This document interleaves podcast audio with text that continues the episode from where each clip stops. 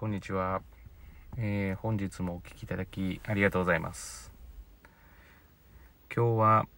まあ、テーマではないんですけれども昨日起きたことに関してちょっとこう話ができればなというふうに思います。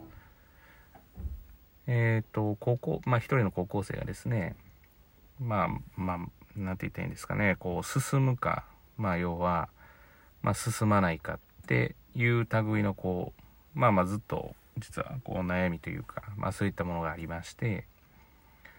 で、まあ、今のところこう進んでいってるんだけれども、まあ、途中で止めてもいいんじゃないか。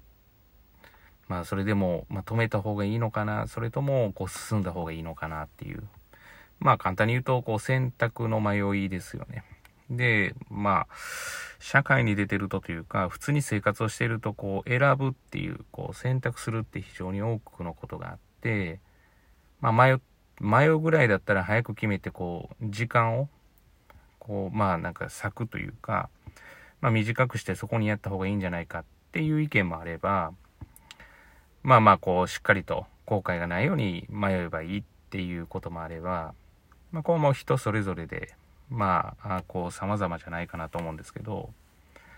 私はどちらかというと、こう、効率とか合理的っていうのは好きな方なので、まあ、迷う時間があったんだったら、すぐ決断をしてそこにこうまあ集中するっていうことを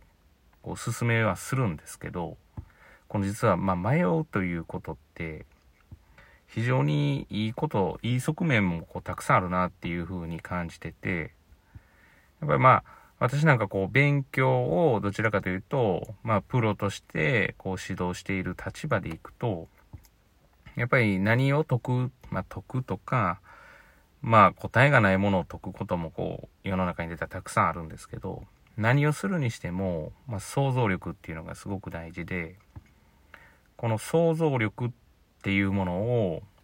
これ実は選択をする時の迷いには非常にフルかまあフル稼働される。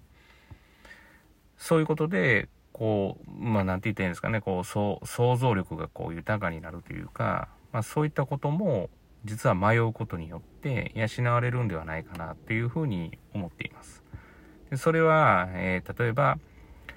中学生の定期テストでこういう問題を出すんじゃないかとかまあそれは本当の学力じゃないって言ったらそうなんですけどまあでも本当の学力は本当の学力でどうつけていくかっていうのはまあそれは根本として幹としてあってまあそれは定期テストは定期テストでどう取るかっていうことも大事なわけでそしたら、えー、その先生の傾向を読んで、まあ、例えばそれこそ想像力ですよね。そういったことを養ってやっていくっていうのは、まあ非常に大切なことじゃないかなというふうに思います。昨日こう迷ってる子も、もういろんなことをこう考えてやってる。で、旗からまあ、あの、効率主義など違うという世の中なので、まあ迷っててやってるんだったら、すごく時間がもったいないんじゃないかというふうに、えー、いう意見もあると思うんですけれども、実際は実はその迷ってる時間っていうのが、こういろんなことをこう頭で巡らせて考えるっていう時間になってるので、まあ、必ずしも悪いものにはなっていないっていうことじゃないかなというふうに思います。まあ昨日の子はどうするんでしょうかね。まあ、あの、どうあったとしても、どういう状態であったとしても応援することには変わりはないので、まあ、頑張ってほしいなというふうに思っています。本日は以上です。お聴きいただきありがとうございます。